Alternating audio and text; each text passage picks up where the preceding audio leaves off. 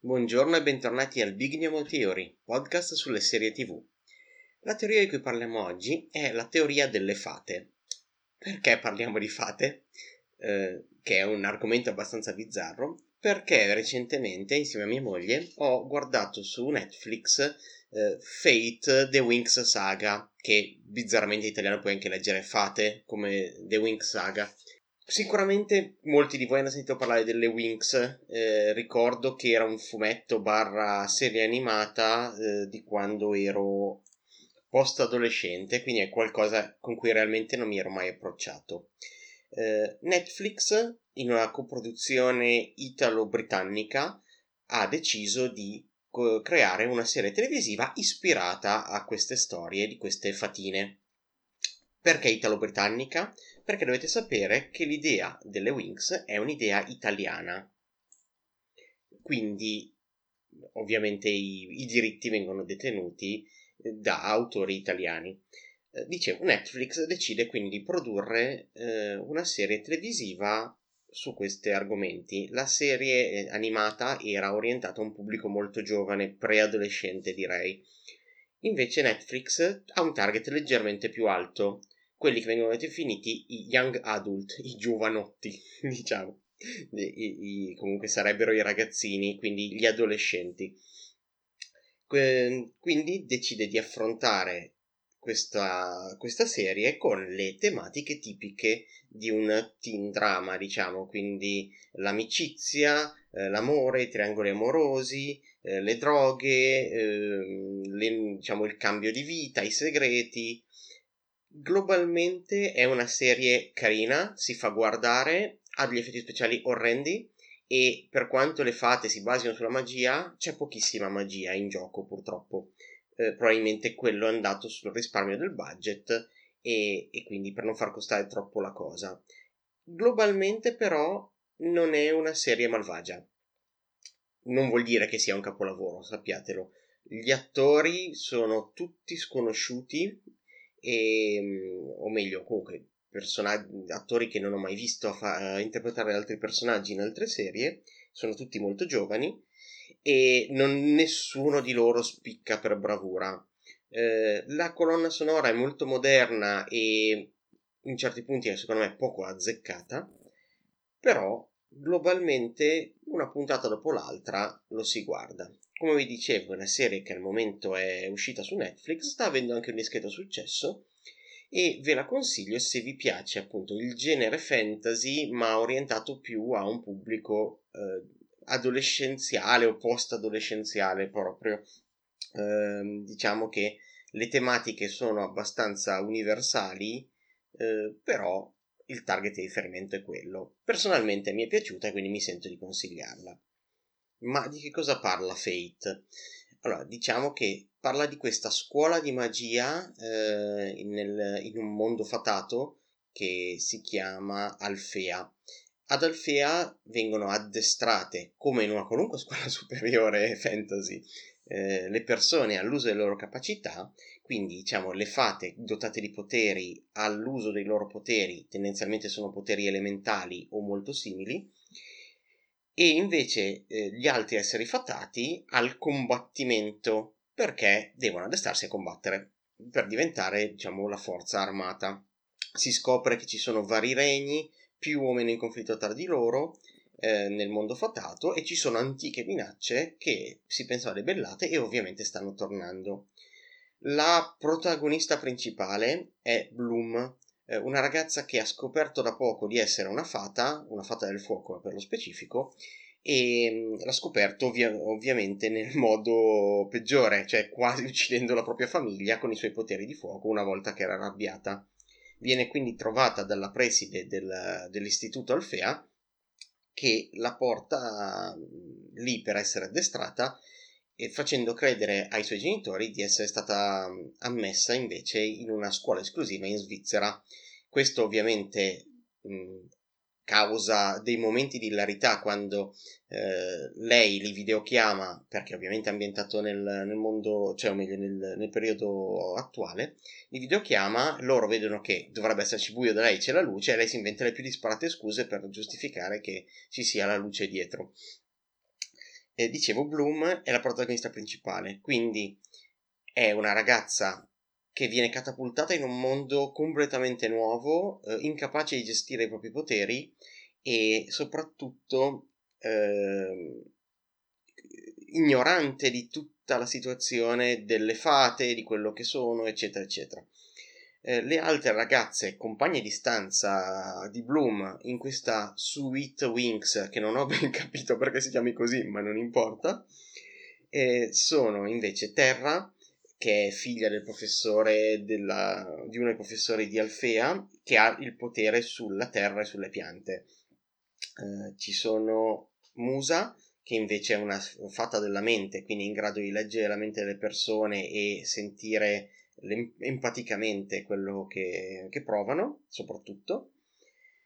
Eh, Aisha, invece, una sportiva fatta dell'acqua che ribadisce tutte le puntate che le va a nuotare nel laghetto per sfogarsi. e infine Stella, eh, una fata della luce che ha problemi a controllare il suo potere e, mm, e che si scopre essere la principessa di uno dei regni delle fate perché lei è la figlia della regina, con cui ovviamente non ha un buon rapporto.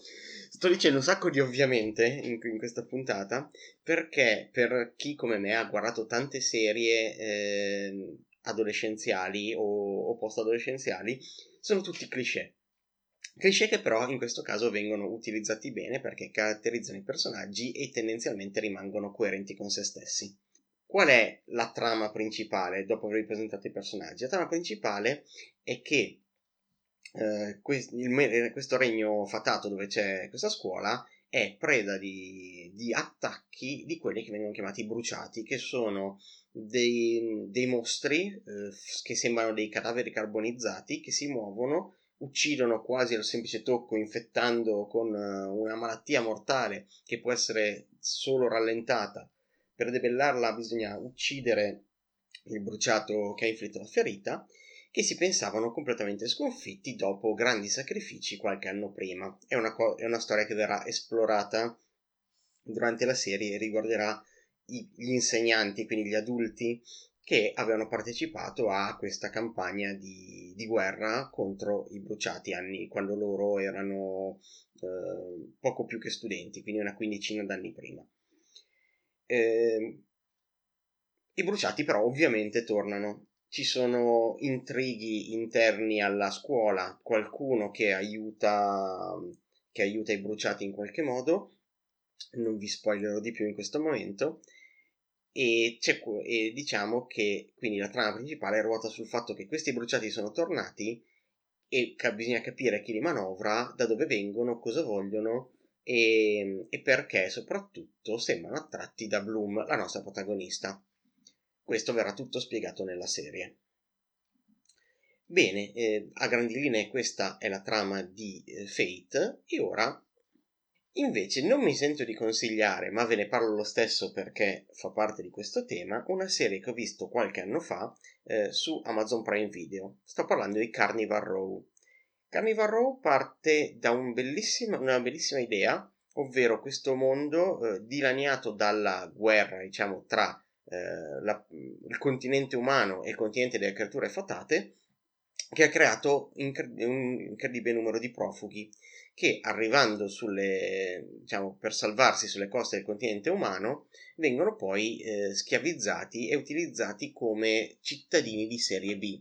Non hanno diritti, eh, vengono appunto utilizzati come schiavi per i lavori più umili, vengono maltrattati, non possono per esempio utilizzare le loro capacità, non, chi ha le ali non può volare eh, e via così. Vengono comunque additati come lo straniero che viene a rubare il lavoro, eh, come quelli che portano la loro cultura insana e via così. Ovviamente capite perfettamente che è una incredibile metafora eh, della situazione dei migranti eh, che partono dalle zone di guerra create molto spesso dalle, dagli stati in cui poi le persone migrano, quindi è un rapporto proprio di causa-effetto. Cosa interessante in Carnival Row? Carnival Row è una serie in realtà più uh, investigativa, un crime uh, quasi. Seguiamo quindi le vicende di questo investigatore, Filo, che è interpretato da Orlando Bloom in, in un modo decisamente accattivante, eh, che segue eh, degli omicidi di creature fatate nella città. Ovviamente, come, come potete immaginare, al grande pubblico non interessano gli omicidi delle creature fatate perché sono intanto gli invasori o comunque quelli che vengono a rubare il pane. Eh, a lui invece interessa perché ha molto a cuore il, mm, diciamo, tutto questo, tutto quello che riguarda le creature fatate, perché durante la serie si scopre che Filo è andato in guerra nelle zone appunto delle creature fatate e si innamorò all'epoca di una di loro, Vignette. Però poi lui tornò dalla guerra e quindi non si fece più sentire, lasciando, abbandonandola. Vignette è la coprotagonista e diciamo che è la seconda in cui seguiamo le vicende eh, Vignette interpretata da Cara Delevingne, che personalmente non mi piace come attrice, la trovo monoespressiva, la trovo eh, incapace di interpretare un qualunque ruolo, però è una di quelle attrici che piace invece al grande pubblico e, e molti invece la trovano brava, non sono tra quelli io. Dicevo, Vignette era nelle zone di guerra, riesce ad arrivare di nascosto nel, diciamo, nel continente umano e caso vuole chi si reimbatte nel suo vecchio amore filo. Quindi diciamo la storia di Vignette è eh, intervallata tra quello che sta succedendo al, alla sua vita e questa storia d'amore interrotta con filo. Globalmente è una serie molto bella visivamente, molto dark, eh, comunque con tematiche importanti, ma secondo me gestita male. Eh, la trama per, potrebbe essere vincente, ma non lo è. È vittima di una scrittura poco, poco convincente, a mio parere. Se vi piace l'argomento, guardatela. Non è una serie che mi che consiglio spassionatamente perché è un, un ibridone mm, non ben riuscito, a mio parere. Ma mm, questo vorrei che lo giudicaste voi.